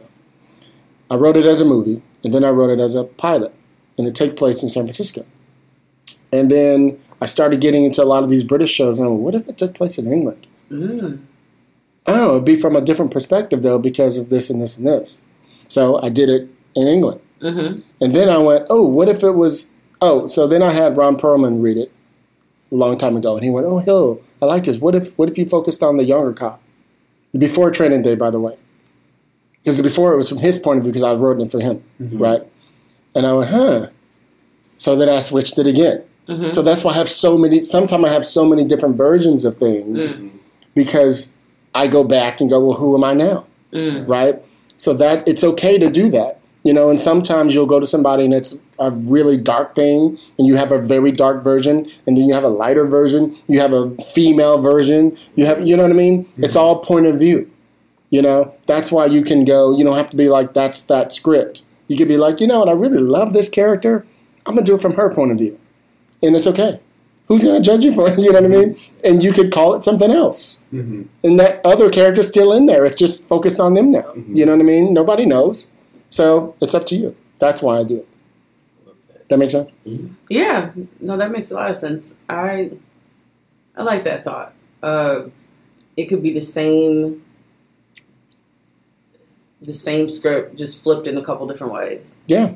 I like that. I'd say I'd say a lot of writers. You'd be surprised how many writers probably do this and don't even consciously know Mm. that they do it. But sometimes you're just like your agent didn't like it or something, your reps or whatever, and you're just like, I still think there's something in it. And you're like, oh, well, yeah, I see what the problem is. They don't like because of this. Well, what if I did this? You know, it's not dark enough. I need a darker version. They want it to be more HBO, and I'm writing, you know, CBS. You know what I mean? And so that just changes the whole. As soon as you change the whole tone, it's a totally different script. yeah. You know what I mean? And it's, it's the little things, you know. Once you go, it's kind of like um, how many times have you guys written a script, sent it to somebody, sent it to somebody, was folding through your script and went, you either made a typo somewhere or you didn't like mm-hmm. a word or verb or noun or something you used, and you went, eh, that adjective isn't strong enough, mm-hmm. and then you changed it, and you feel so much better about that, mm-hmm. just one word. Yep. But in your head, you're like, "Fuck, they're reading that damn script with Yeah. that." What? It's Oh, the yeah, same it's a theory. Yeah. Yeah. You know what I mean? So to me, I'm constantly trying to make it even better of where I am now. So just be just just be aware of that. You don't have to always, you know, you may not be working on something new, but you might be fixing something from the past. Mhm. You know what I mean? That's okay. You know. What? I love that idea. I have a, a crime drama I've been tinkering Sorry. with, and I, and it's like this is the version if it's just the three leads. This is the version of the ensemble cast. This Yeah. is the version if it's an anthology series. And so Mm-hmm. I'm always, and that's happened as I've changed it over the years. And I'm like, Okay. I'm not going to get rid of these. I'm going to keep them and see, you know, which one takes, which one is the best, who likes what. You know, this person liked the anthology version. This person liked the ensemble version. We're Right. going to see which one gets picked up. So I'm always, you know, be just be a little here i'm going to say this to other people out there listen be careful with what i'm talking about is something you wrote a while ago that you come back to Mhm. not something that you go oh i wrote the script here's another version here's another version yeah. right because then you stay there on that same story Mhm. for two years right that's to be careful with Yeah. I'm talking about you wrote it two years ago. You come back to it and just give it a polish on something new or a new style, or you rework something, you know, whatever. That way, you're still moving forward. And the reason why um, I have a script up in the outline and then something minimized is so I'm keeping forward, so I'm not backing up. Mm. You know what I mean? So I'm on, I'm constantly. I'll never have a year when I haven't written three scripts. Mm. You know what I mean? So I'm always moving on the next thing. You know, so even if you get three pages done in a day, you know mentally you move forward. Mm. You know, you don't need to do you don't need to do eight pages or fifteen pages today. You don't need to. You know, you just take your time and you get yourself out there. But you need to be practicing how you're going to write a script in a week, though. We It's- were just talking about that. It's a thing I talk to writers the most, especially if you do features. And I talk to feature writers all the time. Hill, I want to get into writing TV. I was like, how long did you write a script? Like five or six months. And I said, you shouldn't be doing this. Oh, I'll tell them straight up. Mhm. You know, you're wasting your time because you're not you're not going to be ready for the room. You see how fast the turnaround is. It's It's fast. it's fast. They, I mean, also in Send Help, right? We were Mhm. writing and bringing them in. Ugh. Right. Yeah. Yeah. they want the outline in two days, depending on who what the show is. You know what I mm-hmm. mean? So it, it's crazy. So you have to be able. You should be practicing now. Yeah. You know, And and it's just speed is something we never talk about in this industry. I talk about it on my show all the time because I know it's a realistic thing when you get into the room. Yes, when you get an assignment, you have two or three months to write the damn thing, but it'll benefit you to, you know, that show gets sold. That train is moving fast. you know what I mean? Yeah. And you have got to be able to be at a position where, and, and, and especially if you guys are ever blessed to get to a point where one of your shows sells and you guys are now, you know, you guys get some showrunner to run your show, but you're number two now because it's your show, you still have to be in that process. You know, you're the one who's going to have to fix them. It's in your mm-hmm. voice. Mm-hmm. So you know the show. The I can I watch I watch Ben all the time. We get episodes in, and he's like, "All right, I'm gone for a day. You know, I got to write. I got to I got to clean up this outline. I got to clean up this script, and in a day, mm-hmm. maybe two every once in a while, he's off to go write. You know and mean? He comes back and it's fucking sparkling. you know what I mean? And that's that muscle mm. you know that you guys have to be getting yourself in a habit of is how do I get to that point where I can write that concise, that you know what I mean. Um, but you need to be practicing now with your own stuff. And so what happened to me, I know I'm talking a lot here, but just trying to give you guys some some game if you don't mind. Um, I was Like game. I was in the I was in the Cosby Fellowship back in 2007, and David Wyatt, who's one of the writers on Martin and a bunch of other shows, he used to um, he used to he used to test me all the time. So, for example, I'm one of those guys when whenever I used to be in a class, I'd be sitting in the front row. I'd be the first one to go. I'll go. That's just who I am, right? And so he'd be like, "Hill, um, so I need your outline for your Boston legal spec, um, and today's Monday. I need it on Wednesday." right? And I'm like, everybody else is going to get a week. He's like, you're not everybody else. Like he saw something in me. Mm-hmm. And so I'd have it on Wednesday, and I'd be like, holy shit. And then he'd read it and be like, here, I told you. You know, I got this note and this note and this note, but I told you you could do it, right? Mm-hmm. And it started forcing me to be like, damn, dude, yeah, I really can do this stuff. And then he'd be like, your script's due, you know, in three days too. And I'm like, everybody else is going to get a week. He'd be like, you could do it. And I'm like, the fuck? You know what I mean? And he was testing me. And years later, we talked about it, and that's why he's like, I knew, I knew you were going to make it. You mm. know what I mean? There was something about you. Everybody else was taking their time or not engaging or whatever. And he's like, I knew you had something. And I was like, fuck. You know what I mean? Doing the work, but it tested me to mm-hmm. know that I could. I wrote Fade Out, and I was like, holy shit, I did that in two and a half days. Child. You know what I mean? And and and if you and what I learned is I write it fast, and then I spend all the rest of the day rewriting it. Mm-hmm. Yeah. You know what I mean? So now I'm in the process. I understand how to do it like that. I know how to write a quick beat sheet or outline or whatever the fuck it is because I had to. Mm-hmm. You know. Mm-hmm. And there was nothing pressing except for the fact that that's when he told me to do it. So now I go, imagine, just pretend like you have, you know, some producer expecting something. And you just start practicing. Mm. You know what I mean? And you have to turn it in because you got to pretend like it's a real thing, mm-hmm. you know, and it'll force you to do it, you mm. know. So that that's why I did it, and that's why I had so many, you know, different works. So Bet. Thank God for good outlines. yeah, they're they're important. Anything else when you were listening, Minquel? Yeah, but you kind Turn of it. just answered it. Oh, did it? Okay, Yeah, all right, yeah. okay. Shout out to all these wedding rings up in here. What's that? What? I said, uh, shout out to all these wedding rings. Who who's on there? I see me and Minquel. Who else? I'm engaged. Are you? Who? What their name is? Who they is? Who they is? Shout out to Don. hmm That's what's up. Congrats, congrats. Awesome. Listen, no, I just see all these shiny rings. I'm like, okay, rings. In the future, you know what I'm saying? Yeah, we're going on 21 years. Child. Yeah, 21 years. We got married on our 14th anniversary in 2015. Wow. So, indeed. Wow. You got to communicate. Ooh. As I'm telling people, y'all got to interview these motherfuckers for y'all go when y'all go on the dates. I can't tell how I have so many mentees and they're like, man, I went on a date with this girl. Come to find out a few months later, you know, she got a roommate. She didn't even tell me. I was like, did you ask? Oh. don't know about a roommate. That's like Little shit. baseline. Little shit. I'm like, y'all don't been talking to each other today? Y'all Yeah. kids. I don't understand. I think people spend a lot of time just feeling good around each other. I'm like, that's mm-hmm. enough for a lot of people. You know? And I say that as someone who Right. kind of did that, and then people learn like, oh, maybe these, maybe I can talk about how I feel. yeah, exactly, Mr. Therapist. hmm I cannot. And you? What, what about me? Uh huh. Who you dating with? Oh, What their name is? Listen, I Mhm. struggle in the world of dating. I am so single.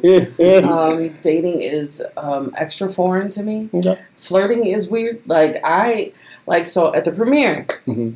There were these like step on Haitian men. My God, like what was going on? I was, I was just like, what? You were talking to guys all night. I feel like I Mm. Yeah. saw you talk, chatting. Listen, those guys also had boyfriends. Ah. so it's like, yeah, I can, I can chat with boys all day. It's like, but once like th- there was a dude that was looking at me, I recognized him, Mhm. and I was like, hmm, I recognize you. But instead of like doing what like a lot of normal people would do, is like approach someone and like chat. I just didn't. Hmm. It's like it happened probably about three times that night. I was like, dang. It's like I I don't know. I'm shy. I'm working on these things. Um, clearly, kind of not. But but if you're listening to this and you were at the party and you made eye contact with me, Wow. I know who you are. Check your DMs. Thank you. she like five five five six six three four. no, I'm working on it. I got to get back on the apps because there's more to life than just working and writing. And well, let me ask you: Are you guys all on Twitter and Instagram? yes, I tried. I have Jordan. Them, but I don't use them very actively. I suck at it. It's a difficult thing. I mean, I, I say this. We have thousands of people listen to this show, and I and I still. We should have like if you look at my Twitter and Instagram, I barely have four thousand people on there, which which to a lot of people sounds like a lot of people. It's not considered what we should have them. I'm just not on there like that. I just don't have the time. Mm. Um, the other problem is I have two accounts. So I have my screenwriters RR for this for the Rant Room, and then I have my Hilliard Guess. My name. I said it. Uh, the whole name. Shut up, girl. and so I'm thinking by the end of August, I'm getting rid of screenwriters RR. Um, and it's only because I'm like, why am I filtering all this stuff through all the and back and forth, retweeting? I'm like, I should just have it all just go through that. Everybody fucking knows my fucking name anyway. Mm. So what difference does it make? So Mm. I'm just gonna brand it on just me. It just is what it is, and just leave it what it is. Because it's just hard going back and forth and doing all that work. You know what I mean? Yeah. And so, um, and then I could push everybody to that, hmm you know, and probably double and whatever it is that way. So that's the other thing. Um, so y'all need to be on Instagram and Twitter and stuff. The reason is this. I kind of said this a little earlier. I have a couple mentees, and I'll never forget when uh, this all really turned after George Floyd. By the way, is when using Twitter really went to your advantage. Well, number one, we were all at home, Mm. so you would get Deb Fisher and people like that at their house, and you can go, "Hey, Deb, love your work. Will you read me?" And she's like, "Yeah, give me twenty minutes." You know what I mean? That shit was happening, right? So, um, it's even though every, a lot of people are back to work and it's still busy again, there still are some producers, EPs, co EPs, and that's the other thing. Stop going to showrunners. Mm. Look at the co EPs. Hit them. Look at your favorite shows and be like, who's the co EP on? Oh, I'm gonna follow them. Sure. They're next. Mhm. The showrunner has no time for you. Ooh. The co EP has time for you when they're not on the show. So let's be clear, right? Hit them up and be like, hey man, hey it says, whoever you are, I love your work. I saw your episode 107 Mm. when you wrote such and such about whatever. If you ever have 20 minutes, would love to just jump on a Zoom and talk about how you got here. Six of them would probably say, sure. Mhm. Everybody likes to talk about themselves Facts. right? You're just picking their brain. You're just getting information and you're starting a relationship. You're not saying, and by the way, when it's done, when you read me, don't do that. Yeah. Hmm. Start the relationship. If you talk about how interesting you are, I'm going to ask you to let me read something. Yeah. That's when you want to do it. But start the relationship, build the relationships first. Yeah. I can't tell you how many writers I meet, and the first time they meet me, like, will you read me? I'm like, I ain't even, I just told you how busy I am. You still think I'm a, like, you know what I mean? So mm-hmm. it's like you're not listening, right? So also pay attention to what they tell you, to their time, and be respectful of all that, right? Of course. Like I was telling a writer yesterday, he was like, "Oh, I'm trying to get some meetings." Oh, I know. The, I was at the gym. Finally went back to the gym. Shut And shut up. And goes Jim, woo woo.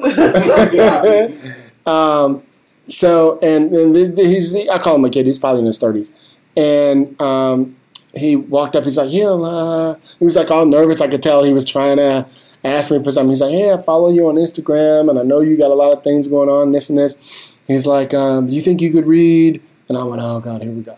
And he said, "Do you think you read this?" And I said, "Look." I've known you in this gym for a while, and because of that, it's not a big deal. Mhm. I says, but you write half hour sitcoms. I don't even do that. So you're kind of wasting your time coming to me in that way. Now, it's not that I don't know people who don't do that. I says, but all these other people in here who are that, you need to be finding those people who are doing the thing you want. It's what I was telling you guys earlier. Come with, uh, what's the word I used earlier? Uh, Value. Value. You know, it should be a t shirt. Come with the value to the person who could benefit from you. You know, you don't bring a lot of value to me writing half hours, three camera sitcom for me, right? Somebody else would be great. You know what I mean? Whoever's writing Blackish or something else, they would be great. The new Miss Pat show, whatever, they would be great. It's not me. Mm-hmm. You know what I mean? So know your audience, right? And so I sat there for like 15 minutes giving him some game about things he could do, you know, about he doesn't have anybody to read the script. I'm like, you're in fucking Hollywood, dude. You clearly are not in a writer's group. And if you're not in one, you need to fucking start one. you know what I mean? And so we were having this conversation. He, when he was done, he was like, shit, dude, I feel like I'm going to change the world. And I was like, yeah, you're fucking here. you know what I mean? I don't, I don't understand that, that passive behavior of, of not going out yourself to do things because you're shy, embarrassed, or whatever. I'm like, dude, you used to be one of the trainers here in this gym. You know everybody in this gym. Mm. You know the writers and then the producers in this gym. Somebody in here works on a sitcom. You know, you need to backtrack and look in your Rolodex and be like, oh, it's such and such. Mhm. I need I need 20 minutes of their time. You know what I mean? And that's who you go to. You need to follow your heart in the world that you write. You know, I'm not saying I couldn't have helped him by referring him to somebody else. I just don't have the time to read. And quite frankly, where I'm at, I can't read you. Mm. You know what I mean? Because it's a conflict of interest for me. You know, we might have something come down our pipe that's in that world, and I just read you. How's that gonna look? Right. Now You know what I mean? Try to Exactly. circle back and Abbott Yeah. Elementary. So people don't people don't always understand that, and they may think I'm being you know mean or rude or not reading their script. And like, if you saw my schedule, you wouldn't ask me anyway. And if you realize I don't really do what you do, you would know this unnecessary. Mm. You know. Now, like I said, that doesn't mean I don't know somebody who's in that world. Mhm. You know what I mean? But the chances of you being in that position for me to help you doesn't. It's 50-50. Yeah. You know what I mean? Okay. Yeah. Well, while y'all got me, last little, anything else? Jordan, Josh, talk to me. I'm racking my brain. Right. Mean Quail. Think of a question. It's okay. Y'all don't have to. That's all right. We can let it go. Go ahead. Or whoever. Uh, no, I do want to say thank you for having us today. And Absolutely. Just taking the time to speak with us and share so many great stories and pieces of advice. And, Literally. um, I've never done anything like this, so it's just an honor to be here. So thank you. Awesome. Thank you. I appreciate you. Thank you. Yes. Thank you. Indeed. Y'all should be thanking Tiffany. Talking about, well, I'm going to bring my Well- two brothers in. That's true. Yeah. Thank you, Tiffany. Thank you so much, Tiffany, for looking out and always. Uh, that's just who you are. You always think of other people, and you're always like, "Oh, I got this." So thank I, you know, I, I try. I need to be more selfish, but I, but I love my people. So so you're heading back. When are you planning to come back?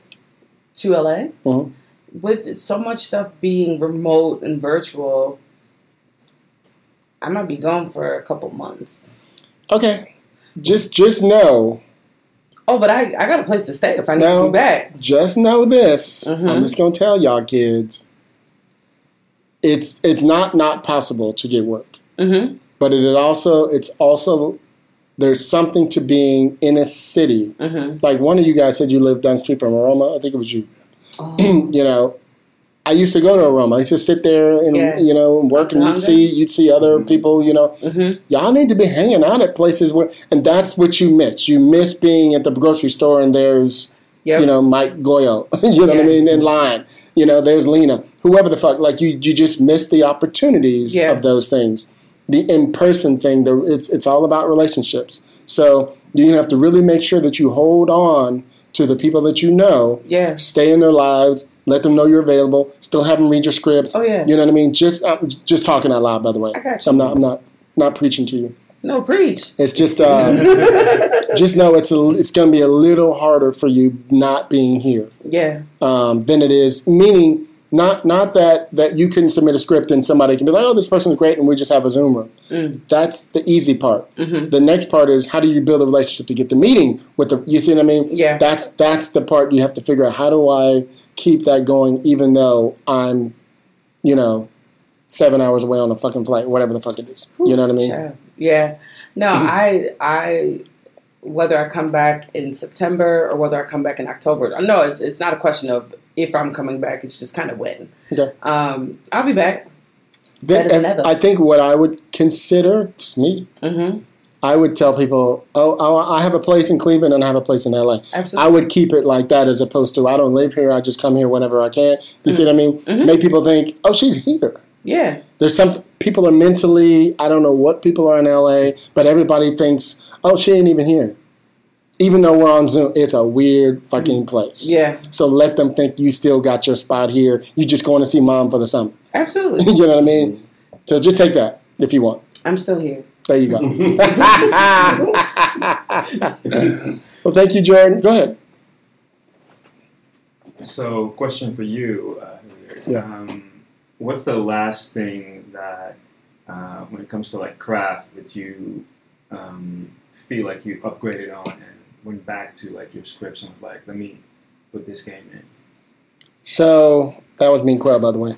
Um, couple of things. So some people have heard this story from me before. When I first started writing 20, 20 21 years ago, um, I sat down. Uh, I had a script. The first script I ever wrote went to the finals of Sundance, and so I got on the list, right? Mm. And all of a sudden, everybody wanted to read the script. So I sat down with one of my mentors, one of the biggest directors in town, and in essence, I was still acting at the time. and he was like, "Well, what about your acting?" Now, mind you, I had just finished doing one of his shows. It was City of Angels, Mm. and we got canceled. And so um, that got canceled. I was on The Pretender. That got canceled. So good. And then I was on a show called All About Us, which was kind of a spin off on Saved by the Bell. It had some of the same producers and whatnot. And um, so I was writing the script during this whole time. And I said, I'm done. And he was like, Really? He was like, If we got a season three, I was going to bring you back, whatever. And I was like, No, I probably wouldn't have come back. And he was like, What? Like, you got to be kidding me. And I was like, Here's what happened. When I sat down to write, I never forget, I wrote Exterior London, 1964. And I never wanted to write again. I never wanted to act again. Mm-hmm. And I remember I was telling him, I was bawling, telling him the story. He started crying. you know, it was like this beautiful story. And I said, here's why. That feeling I had, I never forget my first day on City of Angels. I'm, I'm playing this cop, and I'm putting on my outfit, and I'm ju- I just got there like 20 minutes before, and I'm putting on my. Some of you guys know when you get you get your own trailers and stuff, and they already have your outfits in your Yep. trailer. And I was putting on my outfit, and I get a knock on the door. I'm like, I'm not even fucking dressed. You know, like, damn, they want me already. I open the door, and there's Blair Underwood. And I was like, oh shit. I was like, hey. And he's like, hey, what's up, man? Welcome to the set. Get dressed. Come on. And he starts showing me around, introducing me to Vivica and Hill Harper and everybody, and, you know, bringing me into the team. And I was like, that feeling I had when him walking me around and introducing me and letting me be a part of the team was how I feel every time I write. Mm. And I was like, I don't have to wait for that. Yeah. I get it every day. Ah, y'all trying to make me cry. I knew y'all did. and I was like, if I could do that, I never need to do that again. Period. And now I think two years later, I ended up doing Hedwig and the Angry Inch, which was the best thing I ever did. Um, and I was like, yeah, if I never, I never need to do it. And I was like, that's how I know I'm supposed to do this. Mm. and so he said, what are you going to do about your script? He said, how do you feel about your script? I said, I feel like that was my first draft. I got lucky. And it was a story that nobody ever heard of. It was a true story of how skinheads became skinheads. Not the Nazi skinheads, the reggae skinheads. People don't know that. And he was like, then I wouldn't send it out to anybody. Now, mind you, I'm on this list and everybody in Hollywood wants to read the script because it's on Sundance. So I didn't. And he said, here's my advice. I want you to take two years and study with everybody you can. Take any class, take read every book, and I want you to read one script a day for two years. Yeah. I read two. and it's because something y'all don't know, I didn't graduate from high school. I didn't go to college and do any of that. So I've always been very insecure. We all have our weaknesses. Yeah, we do. I've always I've always been very insecure about the fact that I didn't graduate from high school. All my other friends went to Harvard or UCLA or somewhere else, and I don't have a degree or anything. You know, except for getting you know the Cosby Fellowship and some other little fellowships as a writer. I don't have any experience in that college realm whatsoever, Mm. and so. Y'all hear the ghetto bird? Shopping, shopping. Welcome to Hollywood. What's your dream? and so I spent two years studying with everybody. Hmm. And so to answer your question, for me, I figured out the sequence approach, which is what they teach at UC at USC. Is that the eight sequences? Yes. Mhm. And so I was writing features when I first started. And when I figured that out, after reading all of these, I went. I started with the top hundred scripts, and, and I read them all Mm. in probably a month. You know, and that's just when I get into a zone. I'm like, ah, and then I just kept going, kept going, kept going, and and I started reading Double Indemnity and All About Eve and all these Rebel Without a Cause. I wanted to see what was really going on, The Godfather, everything, and I was like, oh, I'm starting to see the patterns. I'm starting to kind of get what is going on here. They always open like this. The characters do this. The transitions happen this way, and I started seeing. I hate to say it's easy. I hate that because people are like, "Oh, you think it's it?" No, that's not what I mean. I just mean I got it, mm. right? And I stopped. I got to a point where I stopped needing to go. Oh, the hero needs to do this by page sixteen. The hero needs to. I started going. Oh, it's a rise and fall, and as long as you take us on this ride, you already know what page you are on subconsciously. Yeah. You know what I mean? So when I started writing TV, it was a much easier transition for me because I took those eight sequences Yeah. and I made them shorter. And remember, as TV went along, um, I mean, as movies went along, everything started getting shorter. You didn't do 120 page scripts. Right. So they started going down to 110 and 105 and 90, Yeah. right? So I just started justifying that in TV so that my teaser would be this long, my act one would be this long, and then I would have six or seven of them, and it's pretty close to my eight. Mm. you know what I mean? So Okay. it's, it, it reworked its way back around for me, so it became easy for me, if that's the case. You know what I mean? That makes sense when you say it like that. Yeah. Because I definitely uh, found bridesmaids eight Ah. sequences online, Yeah. And it's like you watch, you read it. I watched it at the same time I was reading it a Good. couple times, and I was like, "This makes complete sense." Right. And it's like, but at the same time, when you go and try to do it yourself, you're like, okay, wait, wait a minute, let me let, me let me replay that again. But if you if you were to read the sequence approach, now you got to remember it's written years ago, so everything is fi- every 15 minutes. yeah, Well, now you got to be thinking every 10. yeah, You know what I mean? Because you it's just where we are now. Mm. And so I have the book like over there and probably over there. um, it breaks it down so it's like every every every 15 minutes. So that's why you have eight, right? Mm. So every 15 minutes, eight ends up to 120 pages, right? Mm. So if you break it down so that it's a shorter way to look at it, it helps you get in and out of things a lot faster yeah, and it helps you to see so you don't worry about that long act two things that you have to deal with especially in features and whatever you see it because it's, i'm looking at 10 minute chapters you know what i mean i'm keeping it going by every 10 minutes so I, every 10 minutes ends on a mm. boom you know what i mean yeah. it feels like an act break you know And I even do this little secret. I'm gonna give y'all one little Yes, secret. secrets, secrets. I got don't be telling nobody. Don't be telling nobody. so here's something I do. This is something I do in pilots. Let me give you that part first. Let me tell you what I do in TV, and let me tell you what I do in film. So in pilots, I start my A story on whoever my A story is, going into the teaser, and I start backing them, back on A story, coming in Act One. I might go back and forth, A, B, C, whatever I am, but I always come back to the A story again at the end of the act. I start back again, Act Two, with my A story. So I'm reminding you who my A story is. Mm. I'm keeping you in that process so you always know what's going on. So when I'm doing features, I still do the same thing. I'm keeping you on the A story throughout all of Act One. I end on that beat, Mhm. start Act Two, back on them again, and then I start moving around a little bit, introducing into some more characters, introducing some more plot line.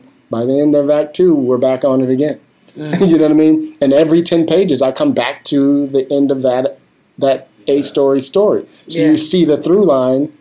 It's just something that I figured out after reading all of those hundred. Actually, it was I think it was close to like fourteen hundred scripts, something like that, um, in two years. And I was like, oh, okay, I see how they do. And, and it became a point where I was able to pull from anything that I needed. I saw what Quentin Tarantino, I seen what Billy Ray did, I saw what John August did, and I could just go, oh, I could write the script in that style. Mhm. Oh, I could write the script in that style.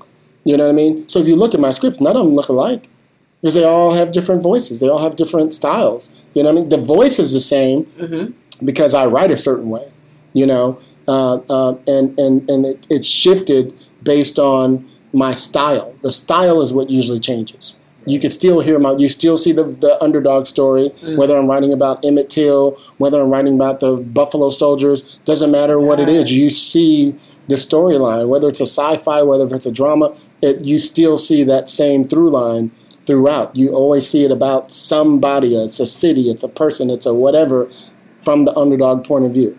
You know what I mm. mean? And so that became my thing that when I started doing writing assignments, which was my bed and brother, bed and brother, shut up, which My is bed and breakfast. which is my bread and butter, bread, bread and butter. Bread and butter. Shut up, y'all. My bread and butter for many years, and so that's what kept me. So I would I would get say say they wanted you know to option a book or something, and I would read the book and be like, you know, the underdog story is from this point of view, though. I know the story is about this person, but how can I go in there and I'll be like, oh, ah, you know? So I would go in and pitch why, from my point of view, that it's that character Right. that we should really, yes, that's the hero, Mhm. but let me, if we change the lens a little bit, so it's really strong from this person, Mhm. this is how I connect to it. Yeah. You know what I mean? And that's how I got a lot of my jobs. I would turn around and be like, here's the underdog point of view. After I told you all that, how I grew up, and, you know, I was pretty much the black, you know, um, Pee Wee Herman of my neighborhood. I was. You know what I mean?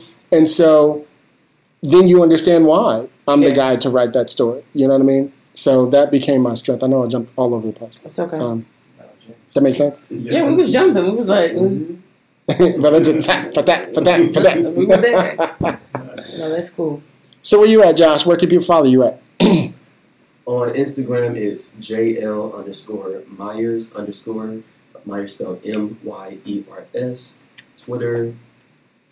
I don't even know. Jesus Should, Christ, you I'm. I'm gonna do better. Uh, I think it's JL Myers eighteen fourteen. Okay, at least you got your name in there. Yeah. What about you, Jordan?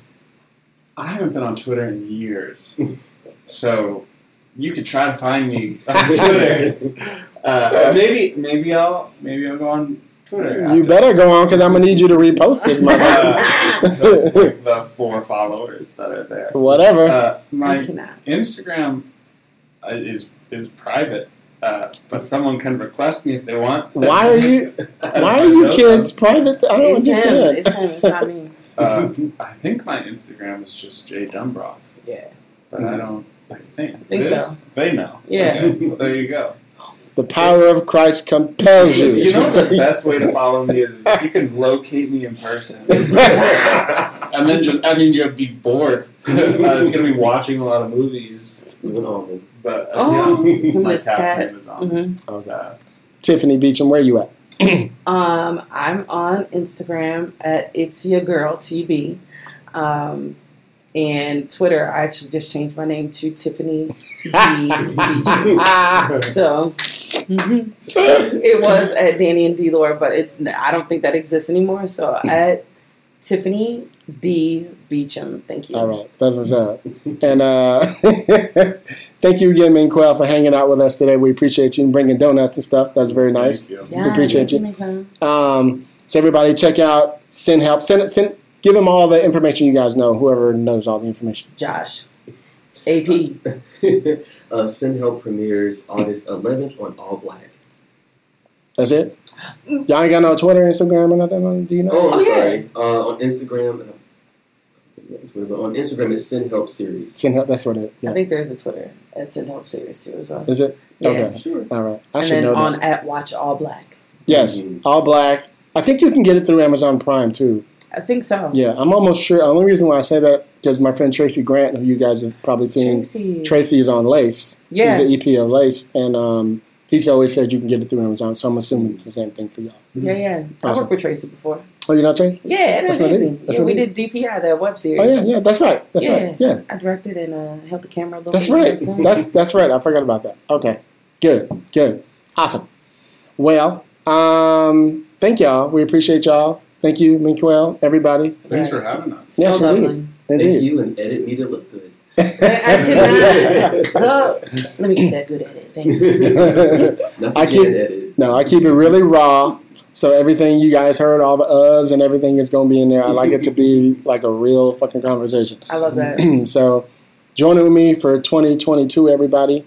As soon as the movie comes out, we're going to change it to Wakanda Forever again. Yeah. We did that for like two years. It went on for way too long. Um, we're going to go back. Yes. Anyway, everybody, thank you guys. We appreciate y'all. Oh, I didn't introduce. Uh, I'm Hilliard Guess. You guys can find me on Twitter. I say Twitter like I'm cool. At Hilliard Guess, you guys can find the show, Screenwriters RR. Um, also, please go on uh, iTunes, Stitcher, Apple Podcast, Spotify, whatever you listen to. We're everywhere around the world. Um, please give us a five star review. We need that for the metrics. Um, you can go on our screenwritersrr.com. You can get t shirts and shit like that. Um, wear them, take a photo, post it, tag us. We'll we'll post it back. Whatever they call it? What do they call it? Repost. Repost it. That's what I said. Um, we'll repost that shit. Uh, anyway, thank you guys. Check out Send Help. It's coming soon this week.